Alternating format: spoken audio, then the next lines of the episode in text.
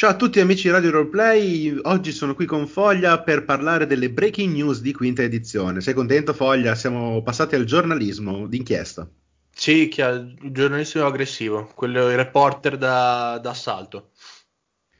Io ti ricordo che appena si parla di giornalismo l'immagine che mi viene in mente è quella di Una settimana da Dio. Okay. Non so se l'hai visto il film. Che praticamente lui va a fare il servizio, tipo le cascate del Niagara col cappellino a girandola o con la vita è un biscotto ma se piove si scioglie, no? Sai quel Jim Carrey come immagine il giornalista. Sì, ce l'ho. Oggi ragazzi dobbiamo parlarvi un po' di tutte le informazioni e news che sono uscite per quinta, perché ne è uscita una barcata, ma proprio tante. Beh, sì. E di cui anche argomenti che avevamo già trattato, Foglia.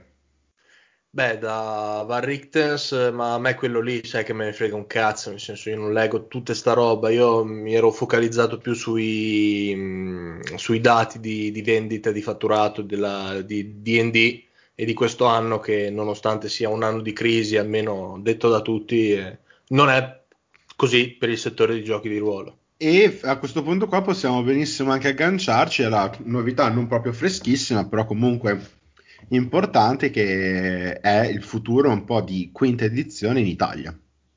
Io. E secondo me viene fuori già un bel spattaffio di roba, mettiamola giù così.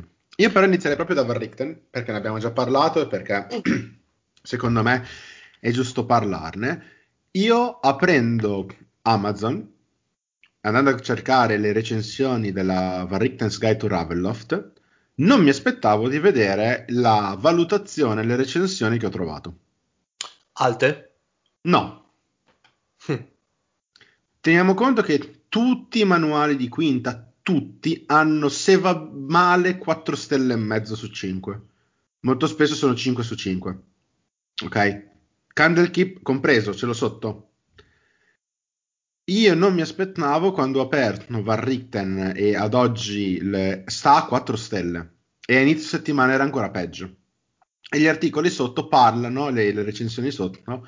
Parlano tutte di una qualità proprio del prodotto, in termini di prodotto fisico, dubbia. Prodotto fisico intendi impaginazione, roba del genere? Yes. Oh. Cioè proprio ce l'ho sotto, tutti si aspettavano intanto di più, va bene, però quello sono gusti.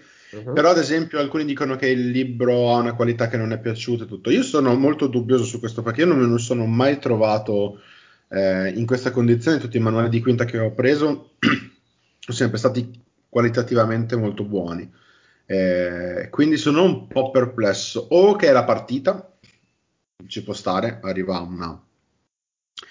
comunque un lotto che magari ha avuto qualche problema in produzione, oppure sono anche recensioni, diciamo, che si nascondono un po' dietro a questo per commentare il prodotto. Ti farò un discorso patriottico. Vabbè, tu è vero che li compravi in inglese, quindi mi cade il discorso patriottico. Io ti rinnovo il discorso. Sì, no, questa è edizione inglese, ci tengo a specificarlo. Appunto, ti dicevo, io i manuali che ho anch'io di quinta sono tutti buoni, nel senso che qualitativamente il prodotto rende, ma quello era stato seguito da Asmodee Italia, quindi magari quello lì della Wizard non sai dove l'hanno stampato, non sai chi cazzo l'ha seguito e roba del genere. Allora, io li ho entrambi, cioè io ho il manuale del giocatore, il manuale dei mostri in italiano, Starter Set in italiano, e poi c'ho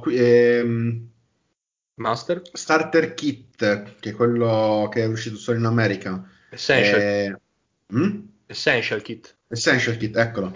Taste of the Yawning Portal e Dungeon Master in inglese. Quindi io ho visto entrambe le situazioni e non ho mai notato differenze qualitativamente, quindi sono rimasto un po' dubbioso su questa situazione qua, però nel senso era giusto un po' riportare questa informazione, perché ne avevamo parlato ai tempi da Van Richten's Guide to Ravenloft, e quindi anche commentare un po' la sua uscita, cosa che non abbiamo fatto per Candlekeep Mysteries, ma secondo me era anche un manuale minore rispetto a questo, sinceramente. Poi non so se sei d'accordo con me. Sì, di base quelli delle avventure li ritengo sempre un po' meno principali, mettiamola così. Poi dipende anche a livello qualitativo uno di cosa si aspetta e cosa vorrebbe, però sì, mi trovi d'accordo. È anche il fatto che, cioè, non è che questo manuale qua portasse proprio un nome molto semplice, aveva una certa eredità, dici? Esatto, soprattutto un'eredità di cui io le radici ho di fianco a me in questo momento, quindi io ho proprio il moduletto.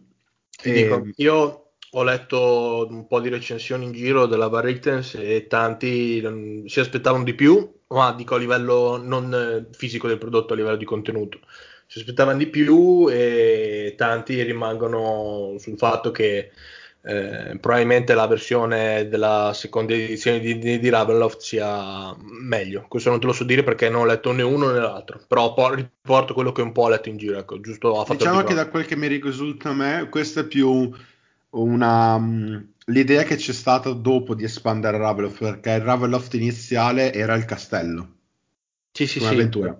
Ma questo secondo me è proprio prima edizione, non seconda.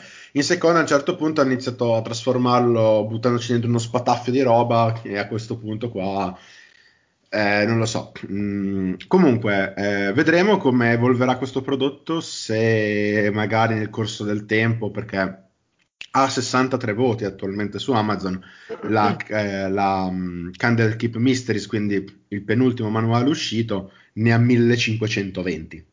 Ha spazio di manovra e di miglioramento. Sì, quindi secondo me si può tranquillamente aspettare, però comunque commentare il lancio secondo me ci stava.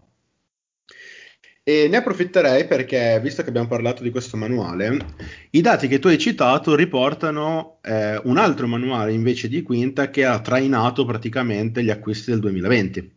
Tasha, manuale non ancora uscito da noi. Chissà quando uscirà.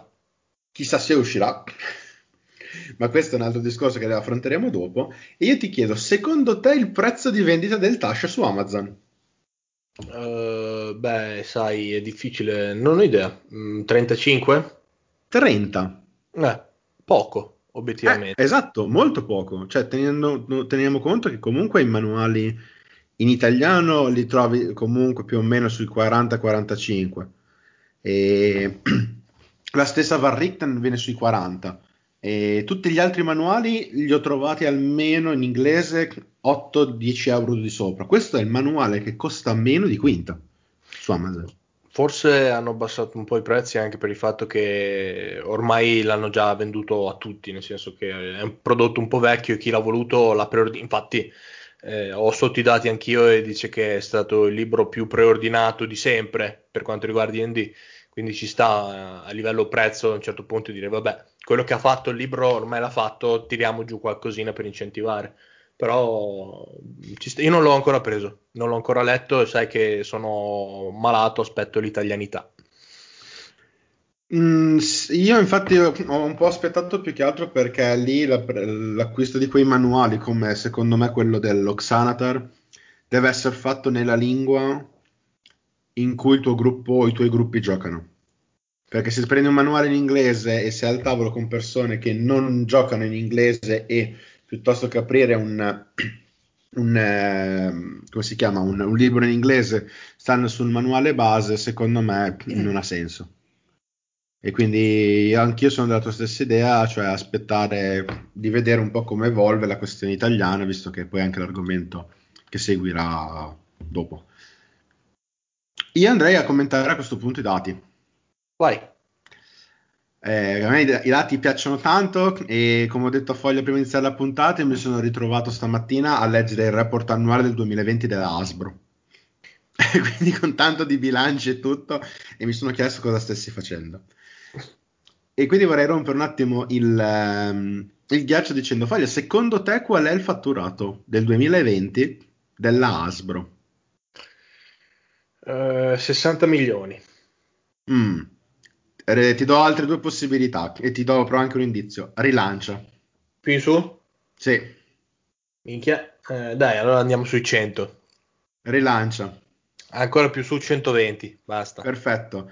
Allora, il fatturato da 2020 quindi i revenues, come sono chiamati, sono 5.47 billions. La Madonna. Miliardi. Sì, sì, minchia. Miliardi. Minchia. Quindi la lezione che io mi porto a casa da questo è che, per quanto ci piace giocare a D&D, siamo comunque clienti. Vabbè, quello ovvio. Sei un utilizzatore di un prodotto. Ci sta. E comunque Wizard ha diffuso, diciamo, un'infografica con i dati del 2020 e sono stata un po' rimbalzata dalle principali anche non testate giornalistiche, perché non è vero, comunque diversi media, soprattutto americani, e anche con Tom's Hardware, che è arrivato qui in Italia. Infatti io ho scoperto di questo grazie a loro, e secondo me ci sono tante informazioni interessanti che meritano quantomeno un commento, prima di poi andare ad affrontare quello che secondo me poi è il cuore della puntata, e cioè come evolverà Quinta in Italia, perché ci sono tematiche da trattare. Tu hai sotto i dati, Foglia? Ho sotto i dati, sì. Allora dimmi qual è stato di questo il dato che ti ha fatto più strano, diciamo, o ti ha confermato, diciamo, un'ipotesi. Io vado con molta calma e guarderò la prima slides dell'articolo. La prima parola che leggo è Magic: The Gathering. Quindi, insomma, come impostazione di co-branding, secondo me ci sta. È una vita che gente ha fantasie erotiche su carte di D&D Magic, e adesso la gente potrà masturbarsi non più idealmente, ma con delle carte fisiche. Quindi quello mi piace, non vedo l'ora. So che la prossima espansione di Magic, che dovrebbe uscire verso luglio, sarà proprio incentrata su D&D. Quindi hai già visto Tiamat, hai già visto la parola di comando uccidere, hai già visto un paio di cose che sono, non dico tipiche, però per l'amor di Dio, molto correlate. Quindi bisognerà comprare le carte per trovare la carta dei Goblin. Beh, i Goblin ormai esistono da svariato tempo, la tipologia di creature Goblin. Hanno fatto l'Halfling, che è proprio hanno fatto l'Halfling, esatto. Tra l'altro quest'anno mi ricordo essere uscito anche un gioco in stile Diablo, però ambientato nel mondo di Magic, che sì. È Magic Legends, direi. Bravo. È ancora in alfa, addirittura, non fosse neanche in beta, è incluso ad alfa secondo me, però vado a memoria. E quindi sì, stanno puntando molto sull'aspetto digitale, anche perché quest'anno è l'anno teoricamente di Baldur's Gate. Sì. È l'anno di altri due giochi, uno di Drizzt e l'altro non mi ricordo. E cioè, comunque la Wizard si sta spostando. In più, i giochi simili quinta edizione, non c'è solo Baldur's Gate, perché attualmente è ancora in accesso anticipato su Steam, ma c'è Solasta: Crown of the Magister, che utilizza il sistema di quinta. Beh sì, ci sta. Hai sempre Neverwinter come MMO, che è vero, non è molto considerato, perché ormai l'era dell'MMO, poverini, è andata, però c'è anche quello da tenere in conto. Insomma, ci sta che la Wizard stia seguendo anche quello che è il discorso di sviluppo digitale, mettiamola così. Io un'altra tematica che invece vorrei affrontare è stata sia la ripartizione di fasce d'età, sia la ripartizione di genere. Obiettivamente quel 40% di donne, non dico che mi faccia un po' strano, per amor di Dio, mi fa piacere, mettiamola così, però sì, obiettivamente mi aspettavo che ci fosse ancora un 70-30, anche forse un 80-20. Allora, io quando ho guardato questi dati qua mi sono proprio reso conto che, per una questione di sbalzo rispetto a quella che è stata la mia esperienza e quello che sto vedendo a questi dati qua, mi fa capire che effettivamente la realtà americana è molto diversa dalla nostra, perché se tu vai a vedere un qualsiasi streaming americano di gioco di ruolo, effettivamente la ripartizione è questa. Un paio di donne ci sono sempre a cioè, su 5 persone ci sta a vedere, ad esempio, ci sta, nel senso, io spesso mi sono trovato con 3 ragazzi più o meno e 2 ragazze come ripartizione, e più o meno siamo lì. Quindi effettivamente forse questi dati qua rispecchiano più descrivono più un mercato americano rispetto a quello italiano. Questo poi magari non significa che ci siano le eccezioni, però anche alle varie serate di gioco di ruolo, alle varie fiere di gioco di ruolo, stando a vedere gli astanti, anche alle... Cosa? Ai tavoli, sì, e quindi chi semplicemente stava a guardare come veniva giocata una cosa e chi soprattutto andava in fila a comprare la roba del gioco di ruolo, io sinceramente questo 60-40 non l'ho mai visto. No, ma neanche nelle più rose, neanche quando è uscito Tales of Equestria. Facciamo un saluto alle povere ragazze portate in fiera dai morosi nerdacchioni, che le vedi che poverine non sanno se offendere, se ridere per pietà o roba del genere. Quindi grazie di sopportarci, grazie Sara. No, però magari questo può essere anche un trend, perché magari da qui in avanti c'è il caso che inizi a cambiare un po' questa situazione. Cioè, secondo me noi qua abbiamo ancora l'archetipo del giocatore vecchia scuola, e che ti lascio sorvolare sulle sue definizioni e caratteristiche principali. Sì, tanto le conosciamo tutti. Esatto, tanto le conosciamo tutti. Però effettivamente negli ultimi anni ho notato che sta cambiando anche il tipo di giocatore medio. Cioè stanno arrivando molti giocatori che sono diversi rispetto ai classici giocatori con la maglia, tipo col Beholder o gruppo metal, la barba e via dicendo, capito? Ehi, non discriminarmi. Comunque sì, ma perché secondo me quello è un concetto di cambio di generazione proprio notevole, nel senso che questi ragazzi sono nati dal gioco su internet e online, mettiamolo così, principalmente. Quando si approcciano al gioco di ruolo hanno già un po' più in mente quello di cui si parla. Prendere un ragazzo degli anni 80 e pensare proprio il bagaglio culturale da dove arrivai fuori, è innegabile che i risultati siano per forza diversi. Ci sta. Anzi, mi meraviglierei del contrario. Sì, però anche... Cioè, sto vedendo anche persone che un tempo non avreste neanche mai pensato di vedere tirare dei dadi da 20. Sì, anche perché appunto tante volte l'approccio del giocatore medio storico, mettiamolo così, lascia poco spazio al nuovo. Poi declinazioni personali lasciamole perdere.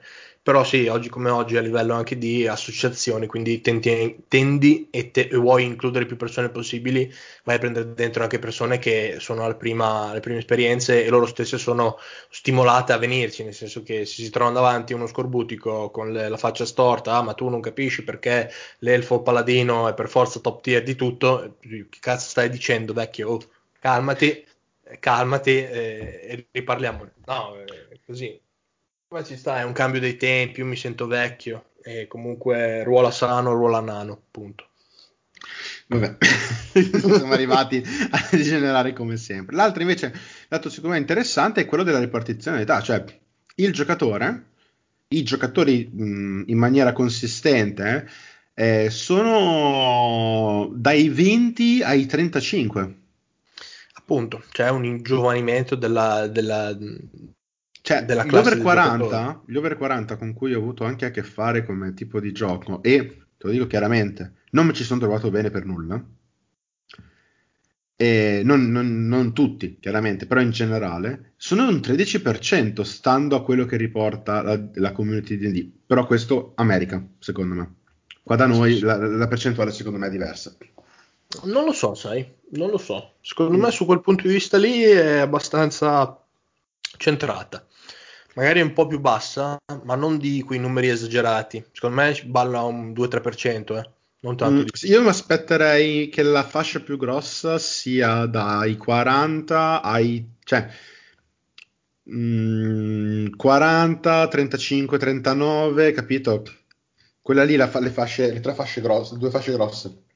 Sì. Poi 25, 30, 4, diciamo le altre due fasce intermedie più o meno similari, ma 20, 24 e 15, 19 non lo so, sono su questi numeri qua sono molto scettico quantomeno.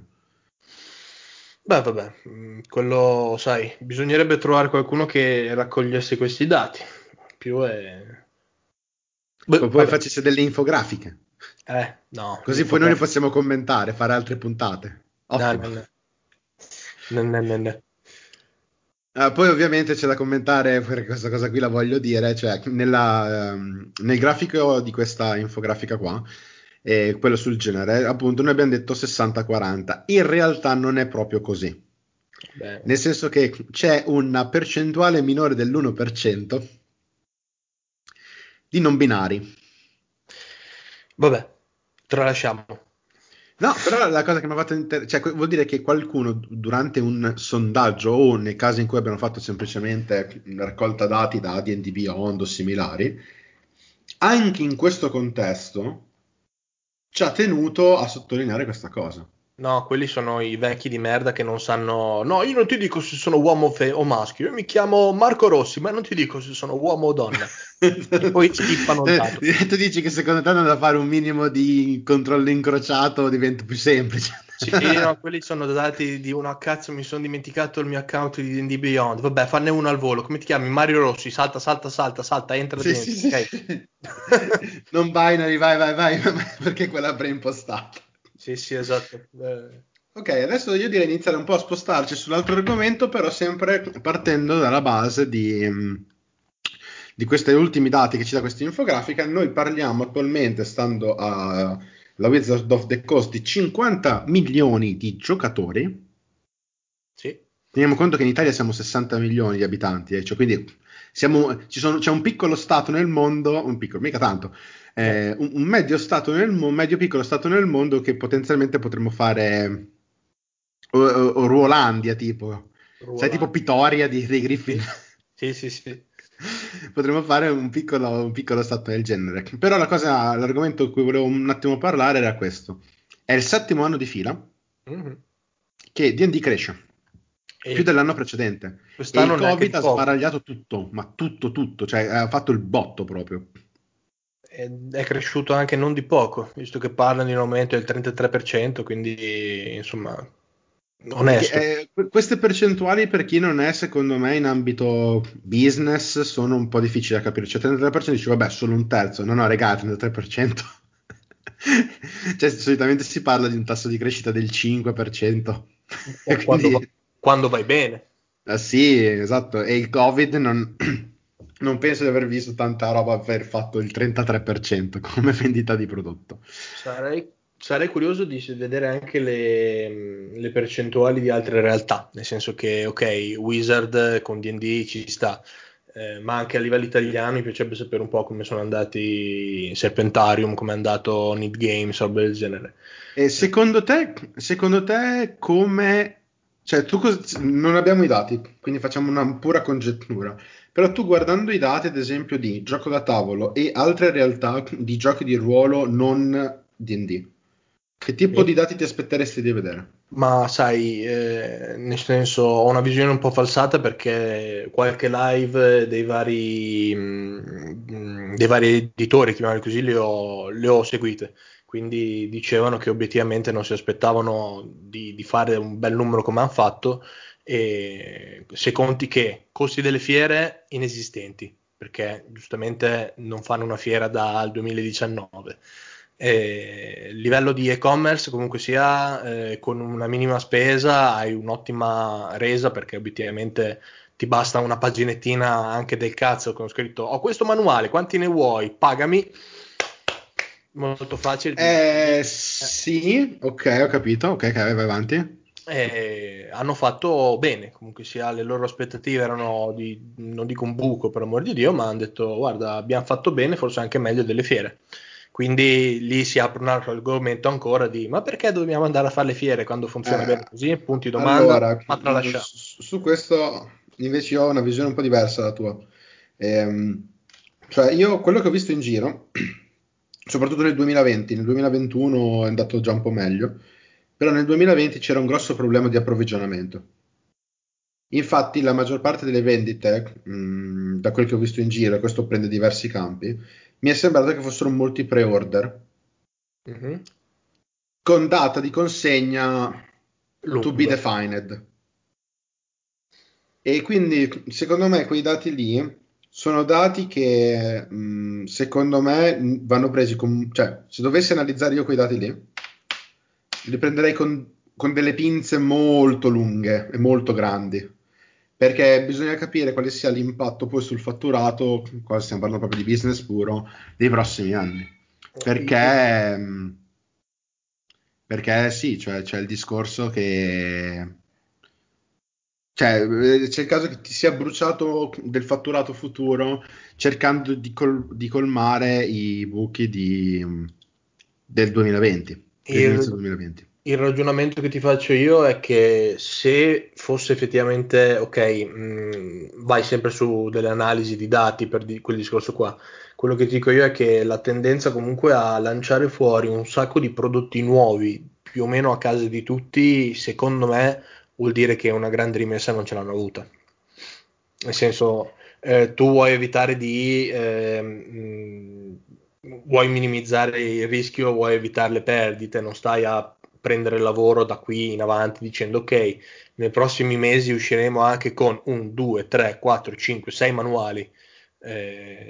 Secondo me, insomma, il trend comunque sia è abbastanza positivo. Poi sì, però magari la strategia di gestione del rischio in questo caso qua secondo me è stata proprio un ti diciamo che cosa andremo a fare, ti apriamo il pre-order subito, in questo modo qui il pre-order tu paghi adesso, non paghi dopo, e a questo modo qua noi abbiamo liquidità ora e non abbiamo liquidità dopo, però la liquidità ora per una questione di principio economico è figa, soprattutto se hai dei problemi attuali, perché comunque tu dici vabbè, non so poi il contratto di fornitura e cazzo e mazzi però se tu devi consegnarmi della roba a maggio 2020 e c'è tutta Europa bloccata, non si muove una mosca, non c'è nessuno al lavoro, non puoi andare in ufficio, tu comunque sei già pagato il fornitore, se devi pagare dici no aspetta io ti pago quando mi arriva la roba, e dopo lì partono tutti degli incastri che sono mostruosi. Infatti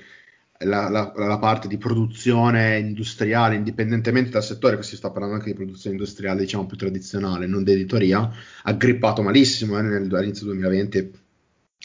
Quindi io sinceramente ho visto quella strategia di ti butto fuori tanti giochi da tavolo in pre-order, tanti giochi di ruolo in pre-order, tanta roba comunque in pre-order, ti faccio magari anche della roba digitale apposta, perché digitale? Perché posso far lavorare le persone in remoto, l'impaginatore impagina in remoto, lo scrittore scrive in remoto, l'illustratore illustra in remoto, poi assembliamo tutto e via che andiamo, come anche una strategia che secondo me comunque alla fine potrebbe aver anche funzionato, sul breve periodo direi sicuramente, poi medio e lungo periodo sono altri discorsi, per cercare un po' di sopperire a quella situazione lì. Perché comunque da quel che so io, adesso chiudo fogli, scusami, le fiere erano dove veniva fatto secondo me un buon 40% del fatturato. Fra Play e Lucca secondo me è dove veniva fatto un 40% del fatturato annuale. Sì, però devi tener conto che costa una barca di soldi quel discorso lì. E a netto di quelle spese che puoi non spendere, anche se non fai un 40%, fai solo un 20%, ma non è una spesa importante, perché obiettivamente a livello di spese, tolto quello proprio del materiale, nel senso il libro è ovvio che costa dei soldi, il libro di carta, lo stand non ce l'hai, non lo paghi, il libro devi venderlo, lo paghi, nel senso anche tu hai il costo netto proprio del prodotto. Tutti quei costi lì non ce li hai. Poi è ovvio che a livello di marketing, a livello di visibilità, a livello di tutto, essere alla fiera del settore devi esserci, c'è poco da fare, così in tutti i settori, ci sta. Io ti dico, io molti lì manuali che ho comprato, li ho comprati perché ero in fiera. Cioè io per dirti, c'è un principio quando vai a progettare, ad esempio, delle interfacce grafiche o dei siti web, che si chiama Don't Make Me Think. Okay? Non farmi pensare. Cosa succede? Se io guardo un manuale in fiera, mi sale l'istinto di prenderlo, sono lì, so che dopo torno a casa e magari dopo non lo prendo, devo aspettare, mi arriva su Amazon, ma magari è rotto perché magari Amazon ha consegnato male, perché può capitare a chiunque di avere un urto in un libro, sono copertine rigide, si rovinano con nulla. e se lì lo prendi, lo valuti, ti ispira, lo compri. Questo lo moltiplichi per il numero di persone. Play l'anno scorso, 2 anni fa, ha fatto, se non sbaglio, 20.000 persone. Sì. Luca non ne parliamo. E quindi secondo me c'è il discorso lì effettivamente bisogna andare a vedere il caso singolo, cioè andare a prendere il costo per lo stand di varie case produttrici, andare a capire questo effetto, diciamo, effetto fiera, chiamiamolo, sì, fosse importante per loro. E non ti nascondo che secondo me per alcune case editrici l'effetto fiera era importante. Secondo me dipende molto anche dalla dimensione della casa, nel senso, il piccolo indie indipendente pagarsi uno stand era davvero un salasso e magari non andavi neanche a vendere tanto e ricoprirti, ma dovevi esserci. Oggi come oggi che non devi esserci, perché giustamente non ce ne sono in giro, non ne stanno facendo di fiere, tutto quello che riesci a vendere, poco che si ha, è di guadagnato. Però ovvio, sono considerazioni senza dati, quindi... Sì, no, ma l'abbiamo anticipato, queste sono congetture, cioè fine a se stessa poi alla fine della fiera. Ah, alla fine della fiera. Va bene. Parliamo dell'argomento però a questo punto finale e principale. Quinte in Italia. Perché qui Foglia magari introduce sul discorso, ha avuto un passamano. No, sappiate che la prima cosa che vorrei dire è una Madonna. Ma non la dico, ma l'avete sentita tutti. Immaginatevene una, va bene, l'avrei detta. Fate una libera associazione. Esatto. Una figura. Abbinate qualcosa a qualcos'altro e ci siamo. Io voglio sti cazzo di manuali. Santa Teresa di Gallura. Voglio dire, già... Madonna sarda. Madonna sarda. Ho sentito tante, nel senso, ho letto un po' in giro da quando è saltata fuori la notizia che la Wizard non avrebbe più permesso ad Asmodee Italia di distribuire il prodotto e gestire quella che era tutta la traduzione e roba del genere. Ho detto, figa, mi doveva uscire Strad tra un mesetto? Vabbè, a parte sarebbe dovuto uscire molto tempo fa, ma capiamo tutti i discorsi Covid e roba del genere. Mi sarebbe dovuto uscire a breve. Leggevo risposte da Asmodee Italia direttamente sui vari gruppi social. Noi il manuale l'abbiamo anche già finito, ma adesso non possiamo impaginarlo, quindi ragazzi, date, al momento non possiamo più darvene e non ve ne daremo noi, nel senso che non è più nostra responsabilità, gestione, chiamala come vuoi. Io voglio sti cazzo di manuali.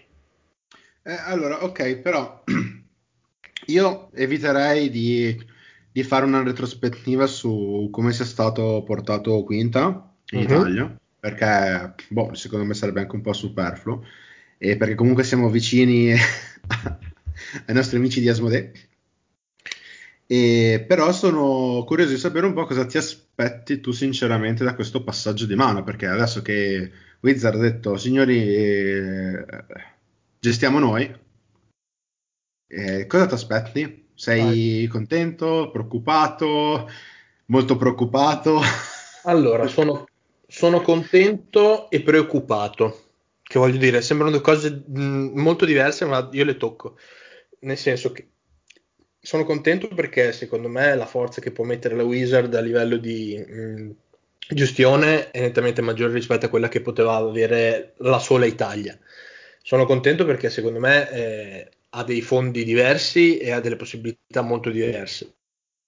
Sono un po' preoccupato perché le gestioni oltreoceano di cose sono un po' difficili, senza contare che noi italiani siamo molto difficili, nel senso che la mentalità italiana è un po' particolare, mettiamola così, e dover prendere lo strato culturale americano, visto che comunque organizzeranno loro, chissà come, ma questo è un altro discorso, prendere e provare ad adattarlo in Italia, secondo me o è un grande yeah oppure è un grande boom, scoppia tutto e chissà che cazzo porteranno avanti la cosa.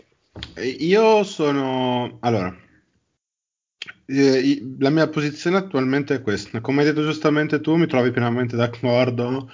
Il fatto che sia stata centralizzata la gestione comporta il fatto che ci sia direttamente la casa madre dietro e che quindi secondo me l'Italia potrebbe diventare il secondo stato più importante per il gioco di ruolo. perché già lo dimostra D&D Beyond, l'unico manuale che è stato tradotto è stato Il giocatore in italiano. A livello di vendite ricordiamo che il secondo manuale più venduto nella lingua estera è l'italiano, nel senso il primo è inglese, il secondo è italiano. Quindi è secondo me un mercato in cui sanno che i rischi sono pochi, perché comunque è una community che sta crescendo, che è solida e tutto, però è ancora una community secondo me ben lontana dalla strutturazione che ha la community americana. Cioè la community americana è oggi ragazzi stasera giochiamo, sì, andiamo al negozio di giochi che è grosso quanto il grande Emilia a momenti, vabbè così grosso no, comunque andiamo al negozio che è enorme e lì entriamo, paghiamo, prenotiamo il tavolo, c'è uno che ci fa giocare, c'è una roba più... così c'è proprio un negozio. Quindi un'attività di business privata, non un'associazione, che offre questo servizio normalmente è qualcosa di che qua da noi è molto lontano, soprattutto perché molto spesso cosa ti fa giocare? L'Adventures League, quindi un prodotto della stessa Wizard ufficiale che tu puoi andare a giocare. Sì. E puoi andare a giocare da solo, cioè tu dici non ho neanche bisogno del gruppo, vado lì e gioco. Bisogna capire se abbiano intenzione di provare a impostare questo stesso discorso qui. Io penso che dovranno prendere un referente italiano ed eleggerlo a capo supremo della gestione, nel senso che sarà difficile, come ti dicevo prima, controllare da là la gestione di qua. O dai delle linee guida e speri che vadano bene, cosa che sappiamo che non andrà bene, oppure devi prendere uno che sia un po' più sul territorio, un po' più accentratore, un po' più... colui che detta come devono fare le robe la gente e che la segue un po' più da vicino, ecco. Lì bisognerà capire se vorranno creare loro un punto di riferimento, cioè qualcuno che dica signori Quinta in Italia, il referente di Quinta in Italia è questa persona qui che è dipendente Wizard. Cioè, non esiste una figura secondo me esterna in quello scenario lì, no, deve essere qualcuno interno, perché se per qualche motivo quando vengono creati eventi che portano il nome di D&D devono avere dei paletti, devono avere delle linee guida che rispettino quelle che la Wizard ha dato, e quindi quel qualcuno deve assicurarsi che quelle cose lì vengano rispettate. E quando non sono rispettati deve intervenire per dire signori adesso allora voi non avete più il diritto di poter usare questo marchio qua, perché sì, è un marchio. O la gestite in modo diverso, ci sta. Sì, e sì. Quindi io mi aspetto che quella sia un po' la tendenza, magari non subito, ma sia quella di usare il mercato italiano come testa di ponte per capire se l'Europa possa diventare un'America 2. Sarà difficile, però insomma è anche un grosso test di mercato, dici tu. Beh, allora sai, iniziare qui dove hai comunque una community forte, per quanto per certi aspetti molto diversa da quella americana, perché cioè, abbiamo una scorza un po' più dura secondo me. E parliamo di una realtà in cui c'è meno la propensione a volersi autoclassificare, autoinserirsi in categorie rispetto a una community come quella americana in cui proprio si ragiona a silos, compartimenti stagni. È quello che ti dicevo. Cioè, quindi, ma secondo me l'Europa intera è così, cioè nel senso c'è questa propensione diversa. Quindi, sì. Beh. Noi poi secondo me siamo ancora più capaci in questo, nel senso che se vogliamo metterci i bastoni tra le ruote da solo siamo dei campioni, e se uno ci arriva a dire dovete fare così, no, stai tranquillo. E tu chi sei? Uno, che cazzo sei? Due, che cazzo vuoi? Saranno anche cazzi miei, cheat. Quindi sì, però ovvio, spero sempre che ci sia un minimo di capacità, soprattutto nel pubblico giovane, dalla nostra parte, di apprendere, e da una gestione aziendale, da un'azienda che fa un bel po' di fatturato, nel capire che non puoi prendere una cosa e buttarla là, un po' come la democrazia in Iraq. No, Foglio, io ho detto grande, abbiamo fatto una puntata in cui non devo fare tagli. Non taglierai neanche questo, lo scriverò ovunque in tutti i commenti. Io però cioè, nel caso di questa propensione qua, nel caso in cui questo scenario fosse effettivamente quello che pensano di applicare, Io non so sinceramente se per il mercato indie o comunque non mainstream sia una cosa positiva. In che senso? Nel senso che ti dico come ragionerei io, ma io non sono nessuno, però nel senso all'interno di questa community qua, cioè io se dovessi arrivare modello azienda americana, quindi usiamo un termine diverso, con una mentalità corporate, uh-huh. Quindi una mentalità del signore, io alla fine della fiera sono responsabile del fatturato di D&D in Italia, a fine anno io prendo un bonus perché sono un manager in funzione di quanto io abbia venduto e abbia fatto un giro d'affari in Italia. Io arrivo giù col martello, cioè proprio arrivo e saturo il mercato, perché questo è quello che tra virgolette sarebbe il mio lavoro. Quindi inizio a impostare eventi, inizio praticamente ad arrivare a una potenza di fuoco tale, arrivo a gamba tesa sulla fascia giovani, arrivo a gamba tesa su chi potenzialmente ha un buon potere d'acquisto, quindi la fascia magari più mia che tua, cioè nel senso quelli gli universitari, cioè capito? Uh-huh. Arrivo così e tipo facciamo play, benissimo, io prendo tutto play. Ah sì. Capito? Cioè nel senso se venisse usata una mentalità così, che detta così sembra quasi estrema, ma è la mentalità che viene utilizzata in determinati ambienti business, io per gli indie la vedo molto brutta. No, io non la vedo brutta per il semplice fatto che tanta gente ancora alle fiere di, passami in termini di paese, ci va, nel senso Biella organizza il gioco Rolando, butta lì due posti che non c'entrano un cazzo uno con l'altro, non so neanche se esiste quel nome di fiera qua, ma tanta gente che va a giocare lì ci va. Perché Biella, scusami, vabbè. C'avevo in mente devo fare un'offerta a un cliente di Biella e quindi mi è venuto Biella, perdonatemi. Quindi tu ci troverebbe comunque lo spazio. Sì, troveresti comunque lo spazio. E non vuoi più fare le fiere tu piccolo indie, oggi come oggi hai possibilità di arrivare dove vuoi, soprattutto se sei già un minimo sul mercato. Io ovviamente voglio bene a Serpentarium e penso a loro quando dico queste cose. Play lo fa solo Asmodee che compra tutta la fiera, vabbè, fotte sega, sono andati avanti questi ultimi 2 anni senza andare a fiera, senza far tutto, il loro pubblico di affezionados ce l'hanno No, ma il loro questo discorso era questo proprio il punto, cioè fino adesso in cui per scelte differenti io non ho percepito la presenza di Quinta così ingombrante, sì, nel caso in cui venisse cambiata la politica, venisse applicata una politica aggressiva, chiamiamola così, per gli standard della community, secondo me il pubblico di affezionati rimarrebbe, ma non penso aumenterebbe. È che non hai l'unico prodotto sul mercato, nel senso tu hai D&D è D&D, se uno si è rotto il cazzo di giocare a D&D non viene a vedere D&D la nuova edizione, secondo me, Quindi soprattutto parlo ovviamente per un mercato di un pubblico conscio, nel senso che uno che è sui giochi di ruolo sa di cosa stiamo parlando, di vari titoli, sa più o meno com'è strutturata un'azienda rispetto a un'altra, ma nel senso di prodotti. Di conseguenza se uno dice Play diventa la fiera di D&D, ci vai perché vuoi giocare a D&D, vuoi vedere come hanno organizzato il tutto, vuoi vedere l'esperienza che vogliono portare al tavolo quelli che vendono e organizzano D&D, un salto ce lo fai a priori. Poi non è che devi mi sono completamente dimenticato di Sine Requie, 7th Sea, Warhammer, Anglorious, cioè butti dentro una sorta. Anglorious e Ace Games è uscito da poco, marchetta, è un altro prodotto di Simone, molto carino anche quello. No, conosco Ace Games, non sapevo di questo. E quindi secondo me se sei sul pezzo la fiera di D&D ci vai, la guardi, poi sei comunque conscio del fatto che esista altra roba.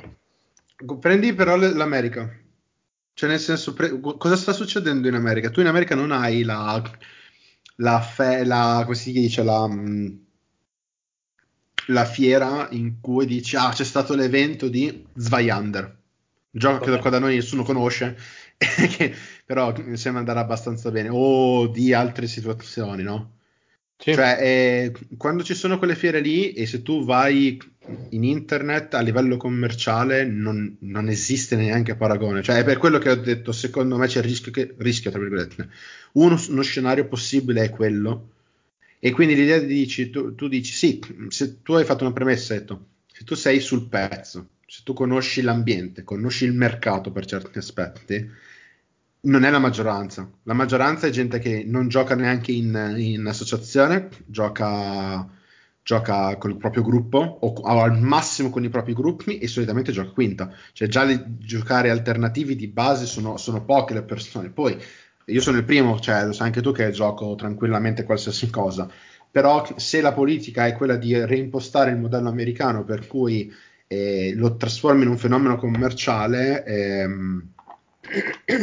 sì, cioè nel senso io vorrei continuarla a giocare tipo Simbarum o quelle robe lì, però c'è anche il caso che dopo diventi una barriera all'entrata di questo mercato qui, per cui non lo so. Io sono convinto che è un problema che non dovremmo porci. Mettiamola così. Sinceramente lo spero. Ma infatti è uno scenario. Cioè. Ma tu immaginati Lucca, ma chi è che prende tutta Lucca per fare quel discorso lì? Ma neanche le fiere stesse faranno un lavoro del genere. No, beh, con prendere tutto era un modo per dire, sono talmente ingombrante come evento che se anche nella sala di fianco ci stanno facendo il mega evento del gioco X della casa editrice Y, ok? È talmente importante magari a livello anche mediatico di aggregazione di community quell'altro, per cui rischi che per una questione di le persone sono quelle, risorse scarse, se tu devi scegliere fra A e B, a molti probabilmente sceglierebbero il punto aggregante della community, capito? Beh, tu pensa quando c'è stata Lucca all'evento con Joe Manganiello di D&D, roba del genere. Cioè è vero che probabilmente molta gente l'ha seguito, io in primis ho detto San Matt, voglio dire, vengo a Lucca perché già ci vengo di un giorno dove non ci viene nessuno perché mi sta sul cazzo avere la gente in giro. Secondo te mi vado ad aggregare a vedere l'evento di D&D? No, non esiste. Però intanto hanno fatto il botto lì. Lì hanno fatto il botto di gente. Appunto. Però e oltre... lì per certi aspetti poteva essere anche una sorta di, chiamiamolo, di test, nel senso di ok, la community c'è, la community segue, molte case editrici secondarie seguono, il test l'hai già fatto. Comunque siccome ci stiamo un po' dilungando su questo scenario quasi post-apocalittico è meglio chiudere qua. Comunque tu secondo te non si verificherà questa situazione qui? No. Assolutamente. Io spero di vedere, cioè mi piacerebbe che entro fine anno escano diversi manuali, però non penso, non so se le fanno in tempo, però sì, cioè se anche quest'anno io per dire meriterei soddisfatto del cambio di gestione se entro fine anno mi uscisse Strad per forza, la bara di Strad. A questo punto non hanno più scuse, cioè nel momento in cui ti torna in mano se non la fai, sinceramente sono molto dubbioso. La collector dei 3 manuali, giusto? Beh, quella però gold edition incredibile. Sì, quella con le cover variant, tutte fighe. Sì. Esatto, sì, quello lì. E poi sinceramente mi aspetterei che iniziassero ad arrivare anche, cioè nel giro di un anno e mezzo, diciamo, vorrei che fossero in pari le uscite. Sì. Cioè mi esce in America Tasha, al più un mese dopo deve uscire in Italia. Sì. Italiano. Sì. È quello che voglio. Se io di questi tempi qua l'anno prossimo, per dirti, Tomba dell'annichilimento, Saltmarsh, Icewind Dale non sono usciti, nel senso, in un anno di cambio di gestione non lo so, cioè perché hanno incannato talmente tante avventure fighe da sparare che mi dispiacerebbe che non uscissero, altrimenti andava bene la gestione attuale, ecco. Sì, nel senso non vedrei il... dal loro punto di vista, non sto parlando del mio, cioè dal loro punto di vista, se tu devi far uscire con la stessa cadenza le avventure, o c'era una questione di margine che noi non sappiamo, ma sinceramente non penso, oppure perché effettivamente loro volevano cercare di accelerare. Secondo me loro puntano sulla community, nel senso il grosso che possono fare per andare a migliorare è quello. Se vai a creare più community, vai a creare più attesa, vai a creare più mercato, aumenti le vendite. Quello, cioè nel senso, marketing lo sappiamo, è questo da una vita.